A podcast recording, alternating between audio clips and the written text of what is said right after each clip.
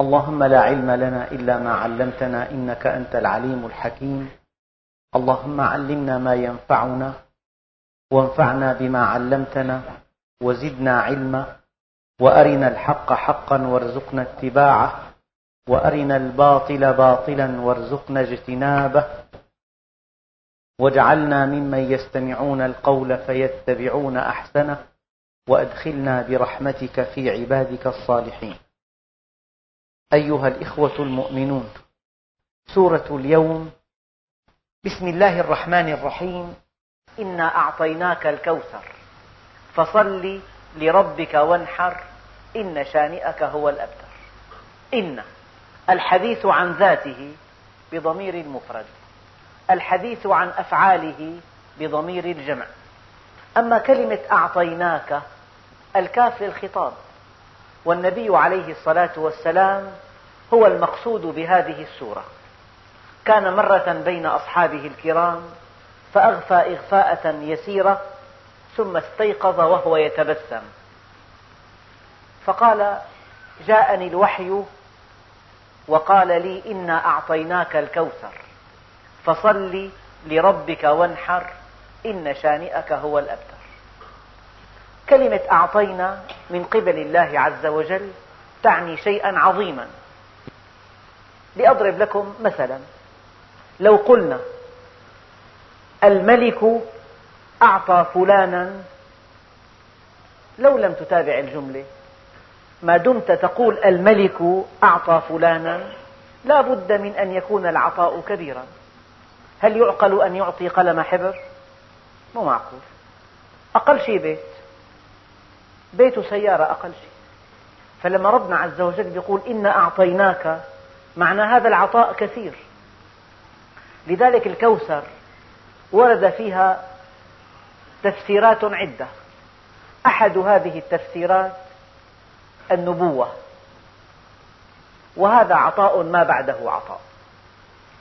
هؤلاء صفوة الخلق والنبي عليه الصلاة والسلام في رأس القائمة سيد الأنبياء والمرسلين. بعضهم قال القرآن إنما أنزل عليه.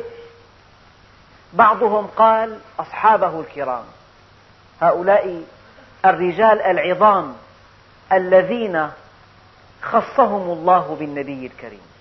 بعضهم قال الحكمة ويؤكد هذا قوله تعالى ومن يؤت الحكمة فقد أوتي خيرا كثيرا بالحكمة تعرف أن الدنيا زائلة.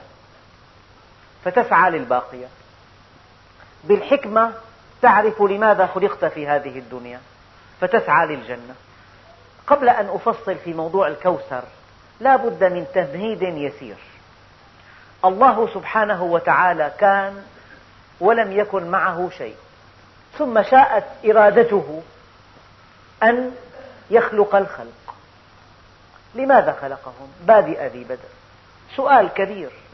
ما من إنسان فيه ذرة من عقل يقوم بعمل ما إلا وله هدف. إذا قمت من مكانك إلى مكان آخر يبدو أن الصوت ضعيف كان فغيرت مكانك. إذا جلست في مكان معين يبدو أن هذا المكان في هواء. فما في إنسان في ذرة عقل يتحرك حركة بلا سبب يتحرك حركة بلا هدف. فإذا كان المخلوق الضعيف لا يتحرك إلا بهدف فالله سبحانه وتعالى حينما خلق الخلق حينما خلق المجرات مليون مليون مجرة أحدث رقم تقريبي. في كل مجرة مليون مليون كوكب. بعض المجرات تبعد عنا ثمانية عشر ألف مليون سنة ضوئية. هذا الكون الكبير. بمجراته وبأرضه وبشمسه وبقمره. وهذه الأرض وما فيها من مخلوقات وحيوانات ونباتات وتضاريس وجبال ووديان وصحارى وسهول وبحار. وينابيع. لماذا خلقها الله عز وجل؟ إذا الله سبحانه وتعالى حينما خلق الخلق خلقهم ليعرفهم بذاته. وإذا عرفوا ذاته سعدوا به. إنا عرضنا الأمانة على السماوات والأرض والجبال فأبين أن يحملنها وأشفقن منها وحملها الإنسان. يعني الله عز وجل خلق الخلق. كل هذا الذي تراه أعينكم مخلوقات. الجبل مخلوق الماء مخلوق النبات مخلوق. إنا عرضنا الأمانة على السماوات والأرض والجبال فأبين أن يحملنها وأشفقن منها وحملها الإنسان. يعني ربنا عز وجل عرض عطاء غير متناهي عطاء كبير جدا. يعني أعظم عطاء عرضه على الخلق كلهم. فأبوا. الملائكة خافوا من الأمانة فملكوا أنفسهم لله عز وجل. يسبحون له لا يفترون. والحيوانات خافوا من الأمانة طلبوا الدنيا من دون مسؤولية فكان لهم ما أرادوا. شهواتهم يعيشون لشهواتهم من دون حساب. وأما الإنس والجن فقد قبلا الأمانة تحملاها. ما هي الأمانة؟ عطاء لا حدود له ولكن له ثمن باهظ. ما هو الثمن الباهظ؟ أن يأتي الإنسان إلى الدنيا وقد ركبت فيه الشهوات وأعطي الفكر وخلق الله الكون ليتعرف إليه. كون يعرفه بالله وفكر هو أداة المعرفة ونفس فيها شهوات تعينه على الرقي إلى الله عز وجل. بالفكر يعرف وبالشهوة يرقى. إذا فكر في الكون عرف الله. فإذا آثر رضاء الله على شهوته ارتقى إلى الله. فسبيل السعادة الأبدية غير المتناهية أن يركب في الإنسان شهوة وفكر وكون دال على أسمائه الحسنى. فإذا جاء الإنسان إلى الدنيا وفكر في الكون فعرف الله عز وجل واستقام على أمره وآثر ما يرضي الله على ما يرضي شهواته ارتقى. فإذا جاء يوم القيامة سعد بهذا العمل إلى الأبد. ما هو العمل؟ أنه فأما من خاف مقام ربه ونهى النفس عن الهوى فإن الجنة هي المأوى. فأنت أيها الإنسان مخلوق. عرضت عليك الأمانة وقبلتها. ومعنى قبلتها؟ قبلت أن تأتي إلى الدنيا وقد ركبت فيك الشهوات. ومنحت الفكر وسخر الله لك ما في السماوات والأرض لخدمتك ولأجل أن تعرف الله من خلال خلق السماوات والأرض. فمن فكر في الكون واستقام على أمر الله وعمل الصالحات تقربا إلى الله استحق هذا العرض الثمين. إنا عرضنا الأمانة التكليف يعني على السماوات والأرض والجبال فأبين أن يحملنها وأشفقن منها وحملها الإنسان. كل المخلوقات كل بني البشر والجن تحملوا الأمانة. وقد أتيح لهم أن يسعدوا سعادة ما بعدها سعادة. هم قمة الخلق. ركب الإنسان من عقل وشهوة. ركب الحيوان من شهوة بلا عقل. وركب الملك من عقل بلا شهوة. وركب الإنسان من كليهما. فإن سمى عقله على شهوته أصبح فوق الملائكة وإن سمت شهوته على عقله أصبح دون الحيوان. إذا النبي عليه الصلاة والسلام حمل الأمانة وأداها حق أدائها. جاء إلى الدنيا فعبد الله عز وجل تعرف إليه وأطاعه وسعد به. لذلك نقول نحن في الصلوات على النبي اللهم صل على سيدنا محمد. اللهم صل على أسعدنا محمد. إنه أسعد خلق الله قاطبة بمعرفة الله عز وجل. فلأنك إنسان إذا أنت ممن حملت الأمانة. وأنت الآن في فرصة. إما أن تسعد بها إلى الأبد وإما أن تشقى إلى الأبد. طبعا هذه الميزة الكبيرة التي أعطاها الله للإنس والجن يقابلها عذاب لا نهاية له إذا خانوا الأمانة. كل ميزة يقابلها مسؤولية.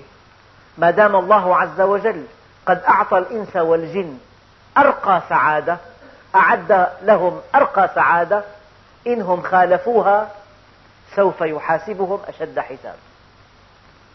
طبعا في حياتنا الدنيا الإنسان الممنوح صلاحية كبرى له مظهر فخم بقابل هذا المظهر الفخم أنه إذا لم يحسن استخدام هذه الصلاحية يحاسب حسابا عسيرا. كذلك الإنسان لأنه رضي الأمانة إذا قصر في حق الله عز وجل شقي شقاوة أبدية. فيكفي أن النبي عليه الصلاة والسلام جاء إلى الدنيا ليعرفنا بهذه الأمانة. ليعرفنا بمهمتنا من خلقنا. خلقنا لماذا؟ جيء بنا إلى الدنيا لماذا؟ ما هو أثمن ما في الدنيا؟ الله سبحانه وتعالى قال إنا أعطيناك الكوثر. الآن أقف وقفة يسيرة عند عطاء الله في الدنيا. هذا الذي يعطيه الله للإنسان في الدنيا لا يسمى عطاء أبدا لأنه ينتهي بالموت. المال ينتهي بالموت والجاه العريض ينتهي بالموت والرفاه الشديد ينتهي بالموت والمنزل الفاخر ينتهي بالموت. وكل مباهج الدنيا يأتي الموت فيضع لها حدا. إذا هذا ليس عطاء العظيم هذا ليس عطاء الله سبحانه وتعالى. هذا يؤكده لو أن الدنيا تعدل عند الله جناح بعوضة ما سقى الكافر منها شربة ماء. إن هذه الدنيا عرض حاضر يأكل منه البر والفاجر. إن الله يعطي الدنيا لمن يحب ولمن لا يحب. يا بني ما خير بعده النار بخير. يعني شوف هيك شيء ثمين جدا عند الناس. دخل مليون كل يوم تنحل كل مشاكله. يخاف من ارتفاع الأسعار إذا كان كل يوم مليون ما خير بعده النار بخير وما شر بعده الجنة بشر. وكل نعيم دون الجنة محقور وكل بلاء دون النار عافية. الغنى والفقر بعد العرض على الله سبحانه وتعالى. لذلك إذا ظننت أن الله سبحانه وتعالى إذا منح فلانا مالا. إذا ظننت أن هذا عطاء من الله عز وجل فأنت في ضلال مبين. هذا ليس عطاء. رب اجعل هذا بلدا آمنا. وارزق أهله من الثمرات. من آمن منهم بالله واليوم الآخر قال ومن كفر فأمتعه قليلا ثم أضطره إلى عذاب النار وبئس المصير. عبدي خلقت لك السماوات والأرض ولم أعي بخلقهن. أفيعيني رغيف أسوقه لك كل حين. لي عليك فريضة ولك علي رزق. فإذا خالفتني في فريضتي لم أخالفك في رزقك. وعزتي وجلالي إن لم ترضى بما قسمته لك فلأسلطن عليك الدنيا. تركض فيها ركض الوحش في البرية ثم لا ينالك منها إلا ما قسمته لك ولا أبالي. هذه الجلسة لو كشف الغطاء هي السعادة الكبرى. أن تعرف الله أن تعرف لماذا جاء بك إلى الدنيا أن تعرف أثمن ما في الدنيا. هلأ كل إنسان يرى شيء في الدنيا. هذا يرى المال أثمن ما في الدنيا. هذا يرى المتع الرخيصة أثمن ما في الدنيا. هذا يرى الشأن الكبير في الحياة أثمن ما في الدنيا. هذا يرى حيازة الشهادات العليا أن يقال له دكتور مثلا الباحث الكبير العلامة يحس بالخدر حينما يسمع هذه الكلمات. هذا يرى هذا اللقب العلمي أثمن ما في الدنيا لذلك يسعى له ليلا ونهارا. إذا عرفت أثمن ما في الدنيا حقيقة وسلكت السبيل الصحيح فأنت أسعد الناس. كم من إنسان أمضى حياته في عمل ظنه مسعدا فإذا هو فإذا ظنه يخيب به. يراه طريقا مسدودا. قل هل ننبئكم بالأخسرين أعمالا؟ الذين ضل سعيهم في الحياة الدنيا وهم يحسبون أنهم يحسنون صنعا. والعصر إن الإنسان لفي خسر. إلا الذين آمنوا وعملوا الصالحات وتواصوا بالحق وتواصوا بالصبر. فربنا عز وجل خلقنا ليسعدنا خلقنا ليرحمنا خلقنا لنعبده وما خلقت الإنس والجن إلا ليعبدون أي لنعرفه فنطيعه فنسعد بقربه. هذا تعريف العباد المختصر. ثلاث مراحل تعرفه أولا. تطيعه ثانيا تسعد بقربه ثالثا. هذا هو الهدف. فلما الإنسان يأتي إلى الدنيا ويعرف الهدف يركز جهوده كلها, كلها في بؤرة واحدة فيحقق نجاحا كبيرا. تقول عن إنسان ضائع أي لا يعرف لماذا جاء إلى الدنيا. قال عليه الصلاة والسلام المنافق كالناقة ربطها أهلها. ثم أطلقوها. فلا تدري لما, لما عقلت ولا لما أطلقت. ربنا عز وجل يسلي نبيه يطمئن نبيه عليه الصلاة والسلام. يعد نبيه بالخير الكثير. إنا أعطيناك الكوثر. ما هو الكوثر؟ بعضهم قال نهر في الجنة. وقد ورد هذا عن النبي عليه الصلاة والسلام. وبعضهم قال الحوض يوم القيامة. وبعضهم قال القرآن الكريم.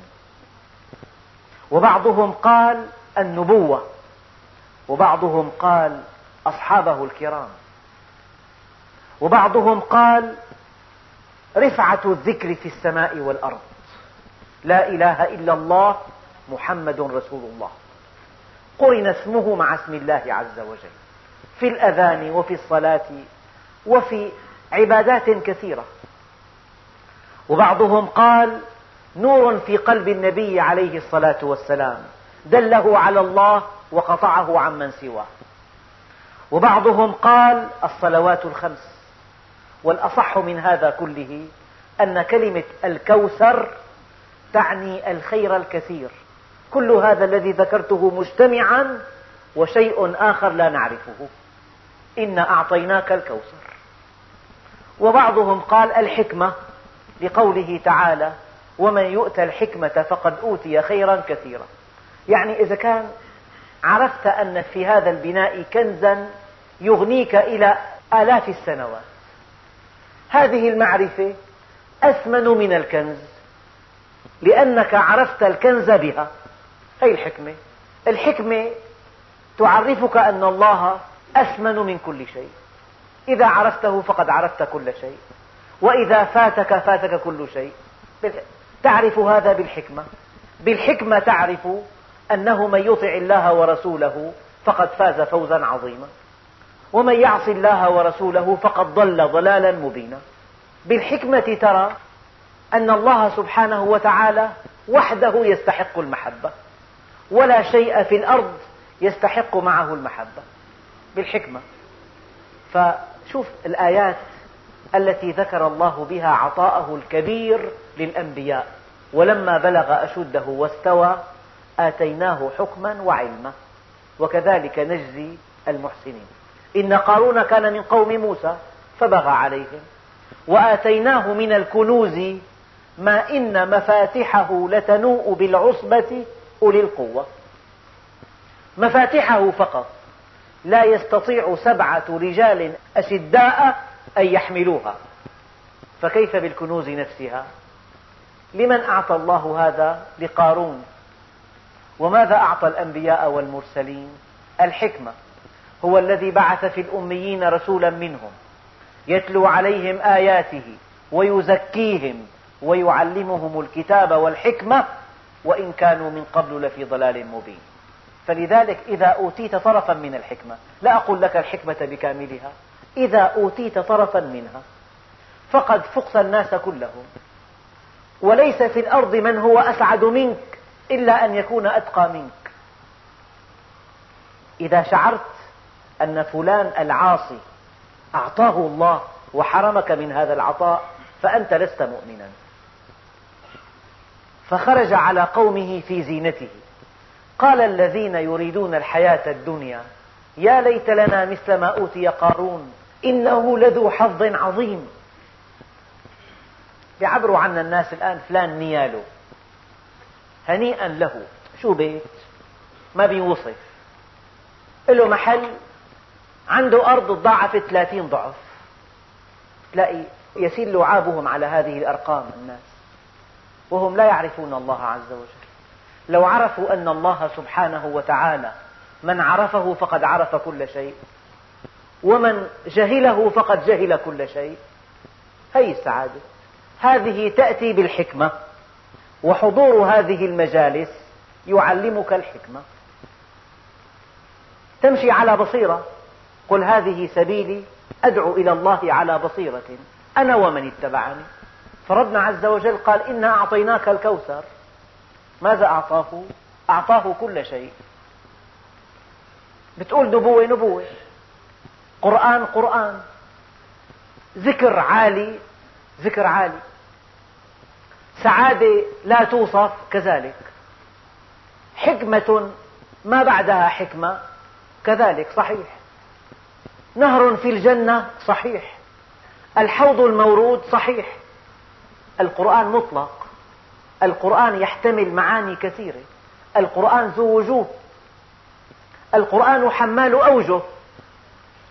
إعجازه في إيجازه. إنا أعطيناك الكوثر. هلأ إذا واحد يعني أعطي من كل شيء. مال مال. وجاهة وجاهة بيت بيت. مزرعة. بيت بالمصيف مثلا. زوجة أولاد. مال كثير نال من كل شيء بطرف. جمع أطراف المجد هذا في الدنيا. فربنا عز وجل خاطب النبي عليه الصلاة والسلام وقال له إنا أعطيناك الكوثر. وفي بعض الأحاديث النبي عليه الصلاة والسلام فسر هذا الكوثر فقال الخير الكثير. وكلمة كثير من الله كثير. كلمة أعطيناك من الله عطاء كبير. مو معقول ملك يعطي ألم تحذير. أنعمنا عليك بألم. ما تزبط هي مع ملك. عطاء الكبير كبير. عطاء العظيم عظيم. يروى أن امرأة وقفت بباب أمير. تسأله حاجة. فأعطاها عطاء كثيرا. فلامه بعض جلسائه. قالوا أيها الأمير إنه يرضيها القليل وهي لا تعرفك أنك كريم. فأجاب إجابة تسجل بماء الذهب. قال إن كان يرضيها القليل فأنا لا أرضى لها إلا بالكثير. وإن كانت لا تعرفني فأنا أعرف نفسي. إن كان يرضيها القليل فأنا لا أرضى لها إلا بالكثير. وإن كانت لا تعرفني فأنا أعرف نفسي. يا أيها الذين آمنوا هذه الآية تشبه القصة. ما لكم إذا قيل لكم انفروا في سبيل الله اثاقلتم إلى الأرض. أرضيتم بالحياة الدنيا من الآخرة؟ فما متاع الحياة الدنيا في الآخرة إلا قليل. إلا قليل. قل متاع الدنيا قليل. قليل. العظيم يقول لك قليل. أعددت لعبادي الصالحين. ما لا عين رأت ولا أذن سمعت ولا خطر على قلب بشر. ما لا عين رأت دائرة المشاهدات محدودة. لكن دائرة المسموعات كبيرة جدا. أنت ما شفت إنسان وزنه 300 كيلو؟ لكن سمعان قاري بكتاب في في وزن 300 كيلو. أنت ما شفت بناء 100 طابقين شفت عندك 40 30 أما بمسموعاتك في؟ فدائرة المشاهدات محدودة جدا لكن دائرة المسموعات واسعة جدا. كل حدث يحدث في الأرض الآن مهما بدا غريبا يصل إلى أسماعنا. وإن كانت دائرة المسموعات ما لا حدود دائرة الخواطر لا نهائية. قد يخطر لك أن دخل فلان مئة ألف مليون باليوم. هذا خاطر بس غير محقق. فشوف الحديث ما أدقه. أعددت لعبادي الصالحين. ما لا عين رأت ولا أذن سمعت ولا خطر على قلب بشر. خلقت لهذه الحياة وأنت في الدنيا في مدرسة. أنت في مدرسة فيها من كل شيء من أجل أن تعرفه. النبي عليه الصلاة والسلام ألقى نظرة على الهلال فقال هلال خير ورشد. يعني في الدنيا وسائل إيضاح. في كتب هذا الكتاب المقرر وكل كلمة في الكتاب بقابلها وسيلة إيضاح. أفلا ينظرون إلى الإبل كيف خلقت؟ الإبل موجودة. وإلى السماء كيف رفعت؟ السماء موجودة. وإلى الجبال كيف نصبت؟ الجبال موجودة. وإلى الأرض كيف سطحت؟ الأرض موجودة. والشمس وضحاها والقمر إذا تلاها والنهار إذا جلاها. والليل إذا يغشاها والسماء وما بناها والأرض وما طحاها ونفس وما سواها فألهمها فجورها وتقواها. أنت في مدرسة. هذه الحياة كلها مدرسة. جئت إليها لتعرف الله عز وجل وتستقيم على أمره وتفعل أعمالا تقربك إليه. تخالف فيها شهواتك التي أودعها الله فيك. فإذا جاء وقت اللقاء سعدت لقربه إلى الأبد. هذا هو سر الخلق. هذا هو الهدف الكبير من خلق الإنسان. إنا أعطيناك الكوثر فصل لربك وانحر. هذه النعم طبعا العلماء قالوا تمام النعمة الهدى. يعني الهدى واحد. المال صفر. صاروا عشرة. مع الهدى في زواج. صفر ثاني مبتدي له دخل يعيش به وله زوجة. الأولاد صفر ثالث. الشأن العالي في المجتمع صفر رابع. هلا لو حذفت الواحد لكان كل الذي أمامه أصفار. لذلك ونعمة كانوا بها فاكهين. كم تركوا من جنات وعيون؟ وزروع ومقام كريم ونعمة كانوا بها فاكهين. سميت نعمة وليست نعمة لكن النعمة وليتم نعمته عليك ويهديك صراطا مستقيما. فلمبتدي بسمى المال نعمة فأما الإنسان إذا ما ابتلاه ربه فأكرمه ونعمه فيقول ربي أكرمن وأما إذا ما ابتلاه فقدر عليه رزقه فيقول ربي أهانا. كلا. يعني هذه المقولة ليست صحيحة. ليس عطائي في الدنيا إكراما. إنه ابتلاء. وليس حرماني إهانة إنه معالجة. كلا. الله سبحانه وتعالى نفى أن يكون عطاؤه في الدنيا إكراما. إذا أعطاك المال وأنفقته في وجوهه الصحيحة ابتلاك الله به فاستعملته فيما يرضي الله عز وجل الآن انقلب المال إلى نعمة. كان ابتلاء فصار نعمة. أعطاك الله زوجة فعرفتها بربها وحجبتها عن الأجانب وعرفتها أمر دينها فسعدت بها وسعدت بك. الآن أصبحت الزوجة نعمة. فأما الإنسان إذا ما ابتلاه ربه فأكرمه ونعمه فيقول ربي أكرمن. هذا قوله هذه مقولته ليس هذا صحيحا.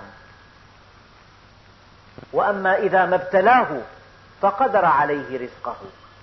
إذا واحد أصيب بصحته أصيب بدخله أتلفت بعض بضاعته احترق محله التجاري. فقد أحد أولاده. هذا ليس إهانة إنما هو معالجة. وأما إذا ما ابتلاه فقدر عليه رزقه. فيقول هذه مقولته هي ربي أهانا كلا. أداة ردع وزجر ونفي كلا. ليس عطائي إكراما عطائي ابتلاء. وليس حرماني إهانة حرماني دواء. هذا المعنى. فصل لربك وانحر. من لوازم النعمة لئلا تحجب بالنعمة عن المنعم صلي. وكلمة صلي وانحر هي الدين كله. في آية أخرى مشابهة لها. وأوصاني بالصلاة والزكاة. جوهر الدين صلة بالله عز وجل وإحسان للخلق. هذا الدين كله. إن عرفته اتصلت به. فإذا سعدت بقربه تشكره وشكره الإحسان إلى خلقه. الخلق كلهم عيال الله وأحبهم إلى الله أنفعهم لعياله. فجوهر الدين اتصال بالله وإحسان للخلق. للخلق مو المسلمين فقط للخلق قاطبة. شوف الآية ما أجملها فصل لربك وانحر. لربك اجعل هذه الصلاة خالصة له. لا رياء ولا سمعة. من لم يكن له ورع يصده عن معصية الله إذا خلا. لم يعبأ الله بشيء من عمله. يصلي في السر كما يصلي في العلانية. يقبل على الله في السر كما يقبل عليه في العلانية. فصل لربك وانحر وانحر أوجه التفسيرات لهذه الكلمة وانحر الأضاحي. يعني ذكر الجزء وأراد الكل. ذكر عمل صالح من هذه الأعمال الكثيرة وأراد بها مطلق العمل الصالح. كقوله تعالى أرأيت الذي يكذب بالدين فذلك الذي يدع اليتيم ولا يحض على طعام المسكين. قد يسأل سائل لماذا اختار الله سبحانه وتعالى هاتين الإساءتين بالذات؟ لأن الإساءة الأولى تمثل يعني أشنع عمل. لو منعت خيرك عن إنسان لكان هذا إساءة. لو منعته عن يتيم إساءة أبلغ. لو آذيت اليتيم أبلغ وأبلغ ثلاث مراحل. لو منعتها عن أي إنسان لكان هذا إساءة. منعتها عن يتيم مهيض الجناح أبلغ. يدع اليتيم يزجره يعنفه يدفعه بيده. هلا الفقرة الثانية ولا يحض على طعام المسكين. يعني العمل الصالح مهما خف خف إلى أن أصبح كلمة. ومع هذا يضن بها لا يفعلها. مهما خف العمل الطيب لا يفعله. ومهما كان العمل السيء قبيحا يفعله. فليس المقصود يحض على طعام المسكين المقصود أنه يمتنع عن الخيرات مهما قلت ويفعل السيئات مهما كانت فظيعة. كذلك فصل لربك وانحر. يعني اتصل بالله وافعل الخير تقربا إليه. فمن كان يرجو لقاء ربه فليعمل عملا صالحا.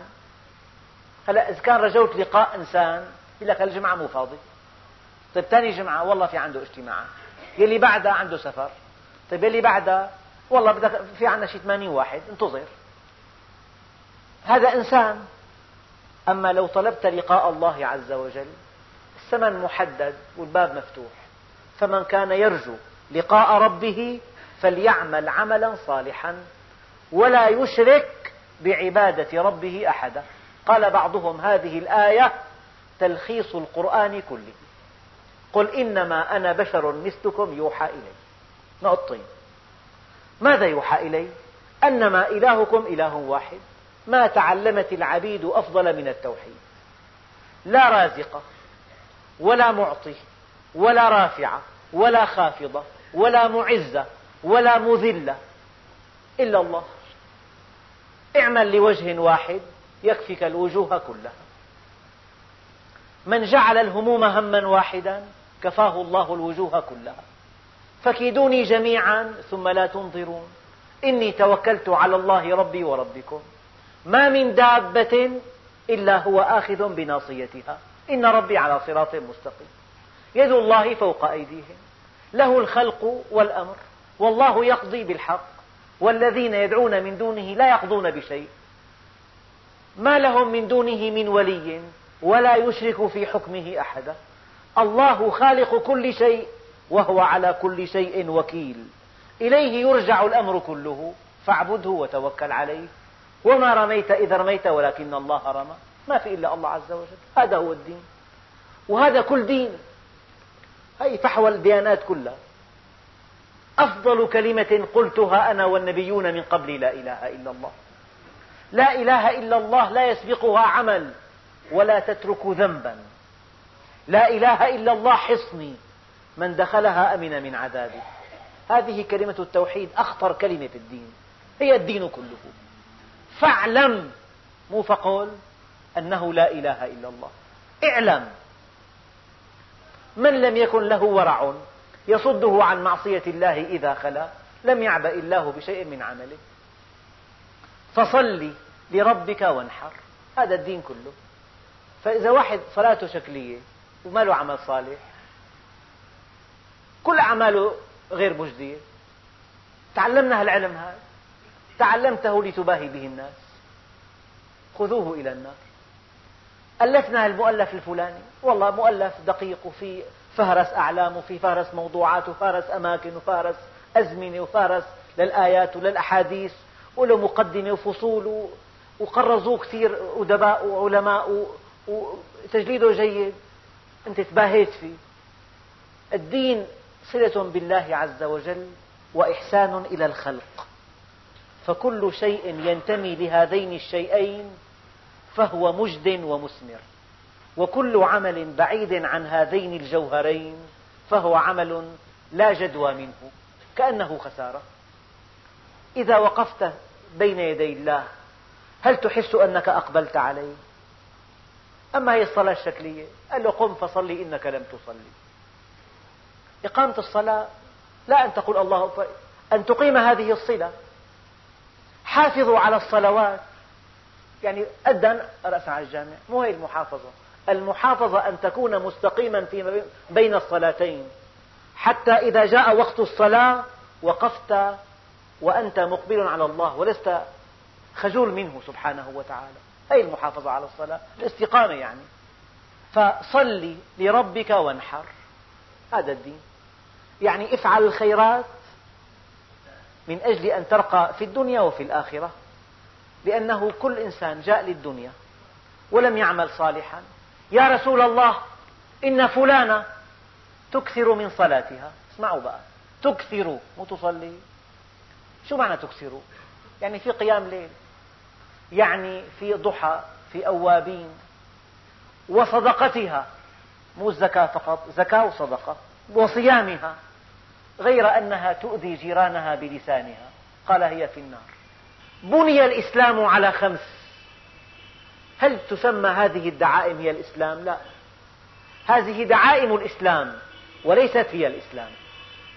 بني الإسلام على خمس شهادة أن لا إله إلا الله وإقام الصلاة وإيتاء الزكاة وصوم رمضان وحج البيت. الإسلام بناء آخر.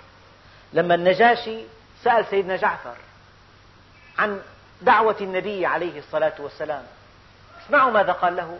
قال له كنا قوما أهل جاهلية نعبد الأصنام ونأتي الفواحش ونأكل الميتة ونسيء الجوار ونقطع الرحم ويأكل القوي منا الضعيف. هي الجاهلية. حتى بعث الله فينا رجلا نعرف نسبه. وصدقه وأمانته وعفافه. فدعانا إلى الله لنوحده ونترك ما يعبد آباؤنا من الحجارة والأوثان. وأمرنا بصدق الحديث وأداء الأمانة وصلة الرحم والكف عن المحارم والدماء. هذا الإسلام. الإسلام صدق. الإسلام عفة. الإسلام أمانة. الإسلام ورع. الإسلام استقامة. الإسلام عمل صالح. هذا الإسلام أما الصلاة مو إسلام. الصلاة إحدى دعامات الإسلام يقوم عليها الدين. يعني المدرسة بناء لا مو بناء مقاعد لا مو مقاعد سبورة لا مو سبورة كتب لا مو كتب. لكن شو علم المدرسة. بجوز تلاقي مدرسة بس ما فيها علم ما فيها مدرسين. هو بناء مدرسة وغرف صفوف ومقاعد وسبورة وغرفة إدارة وملعب بس ما في مدرسين. ما بسمي العلم البناء علم العلم شيء آخر. العلم مدرس فات للصف ألقى محاضرة علم فيها الطلاب. فالإسلام غير الصلاة. قم فصل إنك لم تصلي. من لم تنهه صلاته عن الفحشاء والمنكر لم يزدد من الله إلا بعدا. من لم يدع قول الزور والعمل به فليس لله حاجة في أن يدع طعامه وشرابه. حجوا قبل أن لا تحجوا.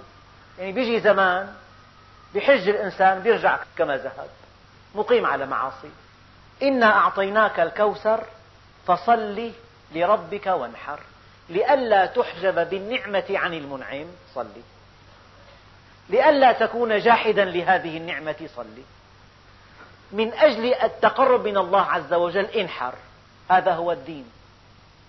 لا يخافن العبد إلا ذنبه. ولا يرجون إلا ربه. الدين كله في هذا الحديث. لا تخاف من إنسان. ما في شيء بخوف إلا الله. هذا المخيف بيد الله عز وجل. أطع أمرنا نرفع لأجلك حجبنا. فإنا منحنا بالرضا من أحبنا. أي الصلاة. ولذ بحمانا واحتمي بجنابنا لنحميك مما فيه أشرار خلقنا. الخلق الشريرون بيد الله عز وجل. إما أن يرخي لهم الحبل فيصلوا إلي وإما أن يبعدهم عني. علاقتي مع الله عز وجل.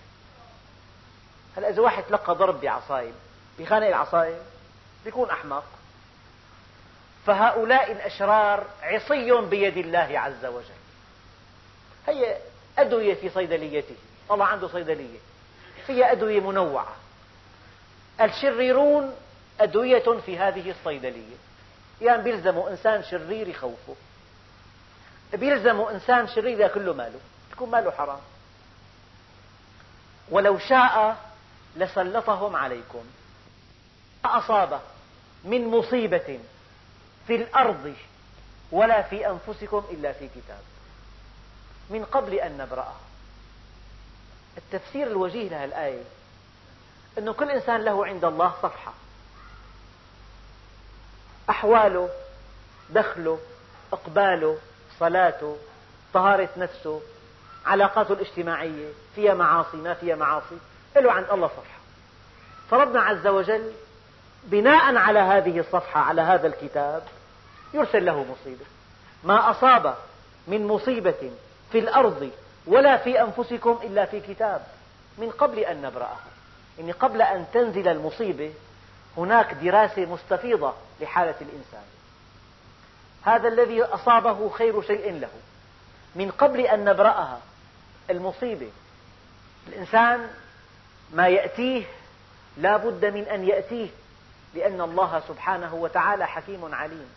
اطلع على قلبه فرأى انحرافه فقدر له ما يرجعه. وهذا تفسير مبسط للقضاء والقدر. القضاء هو الحكم والتقدير والقدر من التقدير. فربنا عز وجل اطلع على هذا الإنسان فحكم بإعراضه فقدر له ما يرجعه إليه. كل شيء بقضاء من الله وقدر والإيمان بالقضاء والقدر يذهب الهم والحزن. لا تقل لو أني فعلت كذا وكذا ولكن قل قدر الله وما شاء فعل فإن كلمة لو تفتح عمل الشيطان. يعني ربنا عز وجل كل يوم هو في شأن. اليوم نظر لهذا الإنسان رأى مقبل أم قدر له إكرام؟ رأى معرض قدر له معالجة. فالقضاء هو الحكم والقدر هو التقدير. والقضاء والقدر دائما لمصلحة الإنسان. بيده الخير. قل اللهم مالك الملك. تؤتي الملك من تشاء وتنزع الملك ممن تشاء. وتعز من تشاء وتذل من تشاء. بيدك الخير. الإعزاز خير والإذلال خير. العطاء خير والمنع خير. هذا تفسير قوله تعالى وأسبغ عليكم نعمه ظاهرة وباطنة. الظاهرة النعم والباطنة المصائب. نعم باطنة. إذا إنا أعطيناك الكوثر. يعني الذي أعطاه هذا العطاء على نبيه الكريم. لا نستطيع أن نحيط به نحن إطلاقا. نحن نفكر أن القرآن أحد العطاءات القرآن الكريم النبوة أحد العطاءات الحكمة أحد العطاءات نهر في الجنة أحد العطاءات الحوض المورود أحد العطاءات وهناك عطاءات لا نعلمها. لا يعرف النبي إلا النبي. نحن دونه. لا نحيط بما أعطاه الله سبحانه وتعالى. سلوا لي الوسيلة. فإنها مقام لا ينبغي إلا لواحد من خلقه وأرجو أن أكون أنا. يعني باب الله الأوحد ما من مخلوق في الكون يستطيع أن يدخل على الله عز وجل إلا من باب رسول الله. أي امرئ أتاني من غيرك لا يدخل. الأنبياء جميعا يدخلون على الله من باب النبي عليه الصلاة والسلام هو سيد الأنبياء والمرسلين. صلاته بالأنبياء في الإسراء دليل رفعة مقامه. أنا سيد ولد آدم ولا فخر آدم ومن دونه تحت لواء يوم القيامة ولا فخر إنا أعطيناك الكوثر. طيب هذه الآية لرسول الله. ونحن؟ لك من الآية نصيب إذا كنت استقمت استقامة تامة وعملت أعمال طيبة بتحس بشأن لك عند الله. لا يعرفه إلا من ذاقه. بتحس بطمأنينة عجيبة. ما في قلق ما في خوف بحياتك ما في حقد ما في شعور بالحرمان. مشاعر الناس الساحقة لهم أنت في منجاة منها. هي بعض الكوثر هي. أفمن وعدناه وعدا حسنا فهو لاقيه. كمن متعناه متاع الحياة الدنيا ثم هو يوم القيامة من المحضرين. إحساس المؤمن أنه عند الله له شأن. إن المتقين في جنات ونهر في مقعد صدق عند مليك مقتدر.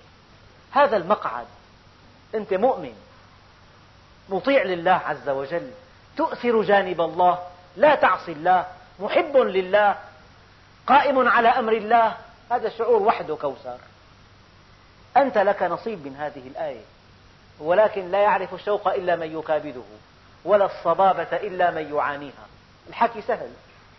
أما أن تحس أنك في كوثر كل آية موجهة للنبي عليه الصلاة والسلام للمؤمن منها نصيب بقدر إيمانه بقدر استقامته بقدر عمله الصالح بقدر إقباله بقدر ورعه بقدر زهده بقدر حبه.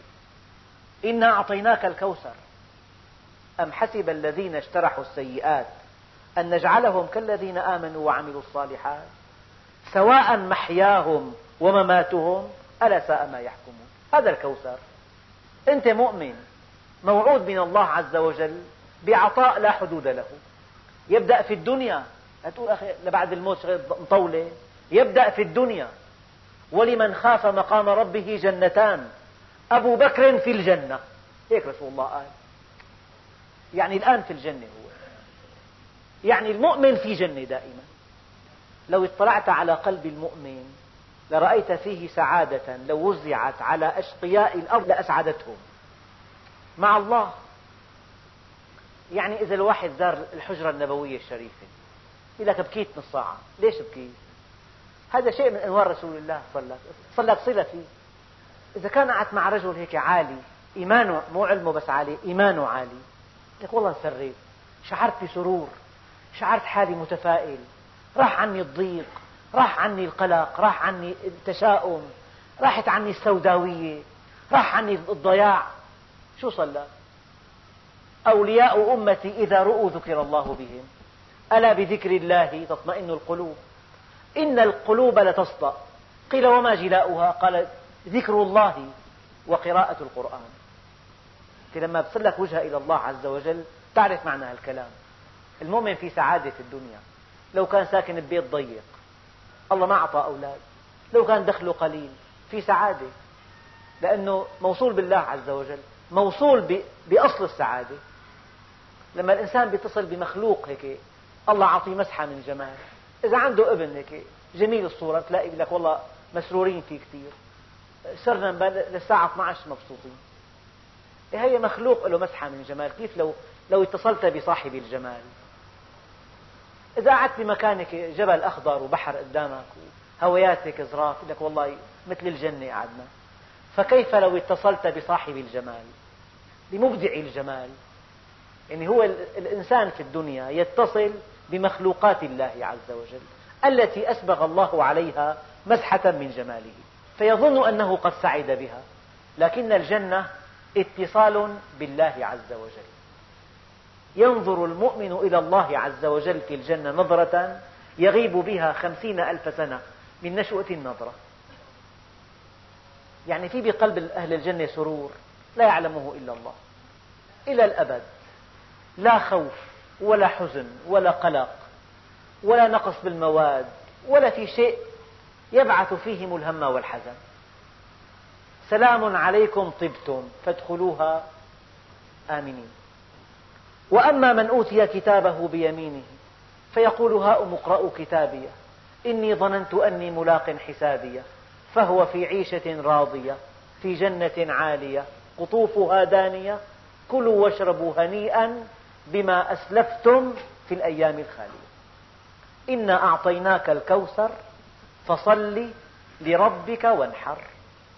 واضحة إن شانئك هو الأبتر المقطوع من هو؟ من أبغض النبي عليه الصلاة والسلام. لماذا أبغضه؟ لأنه أبغض الله سبحانه وتعالى. والله ورسوله أحق أن يرضوه. هذه الآية خلاف اللغة. لازم يقول ربنا عز وجل والله ورسوله أحق أن يرضوهما. مثنى لأنه الله قال يرضوه. هي إعجاز هذه الآية. لأن إرضاء النبي عليه الصلاة والسلام هو إرضاء لله. وإرضاء الله عز وجل هو عين إرضاء النبي. وإرضاء الله والنبي واحد. شيئان يلتقيان في شيء. والله ورسوله أحق أن يرضوه إن شانئك هو الأبتر. هذا الذي أبغض النبي لماذا أبغضه؟ لأنه أبغض الله سبحانه وتعالى. أحبوا الله لما يغذوكم به من نعمه. وأحبوني بحب الله.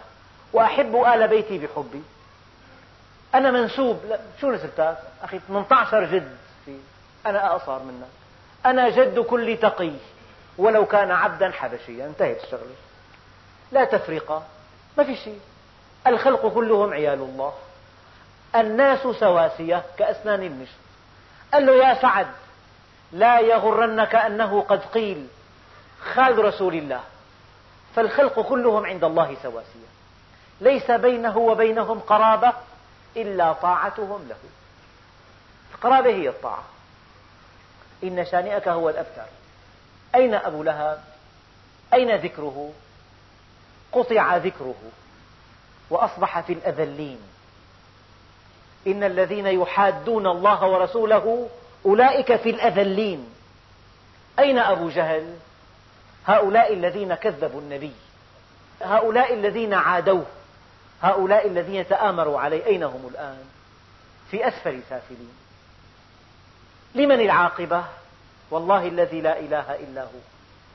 آية كلما أقرأها يقشعر بدني منه والعاقبة للمتقين.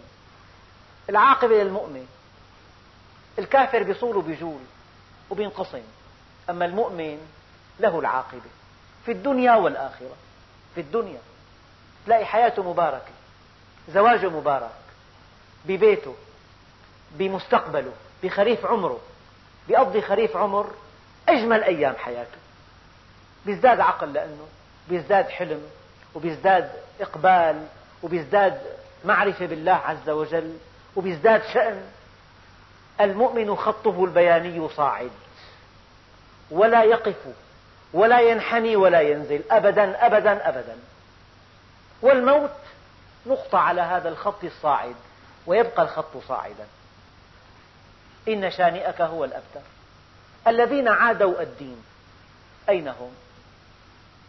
الذين حاربوا الله ورسوله أين هم؟ الذين أرادوا أن يطفئوا كلمة الله أين هم؟ في القبور يعذبون والمؤمنون في روضات الجنات طبعا لذلك والعاقبة للمتقين. هذه يجب أن تبقى في ذهنك أبدا. العاقبة لك أيها المؤمن في الدنيا والآخرة. حياتك غالية على الله عز وجل. الناس أحد رجلين. بر تقي كريم على الله. وفاجر شقي هين على الله. حياتك غالية على الله عز وجل. وزواجك غالي على الله. بينتقي لك الزوجة المناسبة التي تسعدك في الدنيا وتعينك على أمر دينك. بينتقي لك أولاد إما أن ترقى بتربيتهم وإما أن تسعد بهم. على الحالتين إذا ما كانوا مثل ما بدك ترقى بتربيتهم. وإذا كانوا على ما يرام تسعد بهم. وقد ترقى بهم ثم تسعد بهم. والله أعلم. يعني بينتقي لك عمل شريف دخل حلال نظيف. له مكان علي عند الناس. يعني إذا أنت عرفته بيعرفك بكرمك. اعرفني في الرخاء أعرفك في الشدة. كن لي كما أريد أكن لك كما تريد. كن لي كما أريد ولا تعلمني بما يصلحك. أنت تريد وأنا أريد فإذا سلمت لي فيما أريد كفيتك ما تريد. وإن لم تسلم لي فيما أريد أتعبتك فيما تريد. ثم لا يكون إلا ما أريد. إن شانئك هو الأبتر هو المقطوع. الأغرب من ذلك سيدنا عكرمة من نسل أبي جهل أليس كذلك؟ أحب النبي وأخلص له وباع نفسه في الحق من نسل هذا العدو الماكر فابنه تبع النبي ابنه كره أباه لكن رسول الله كان كريم. إكراما لابنه نهى أصحابه عن سب أبيه. وقال سب الميت يؤذي الحي ولا يبلغ الميت.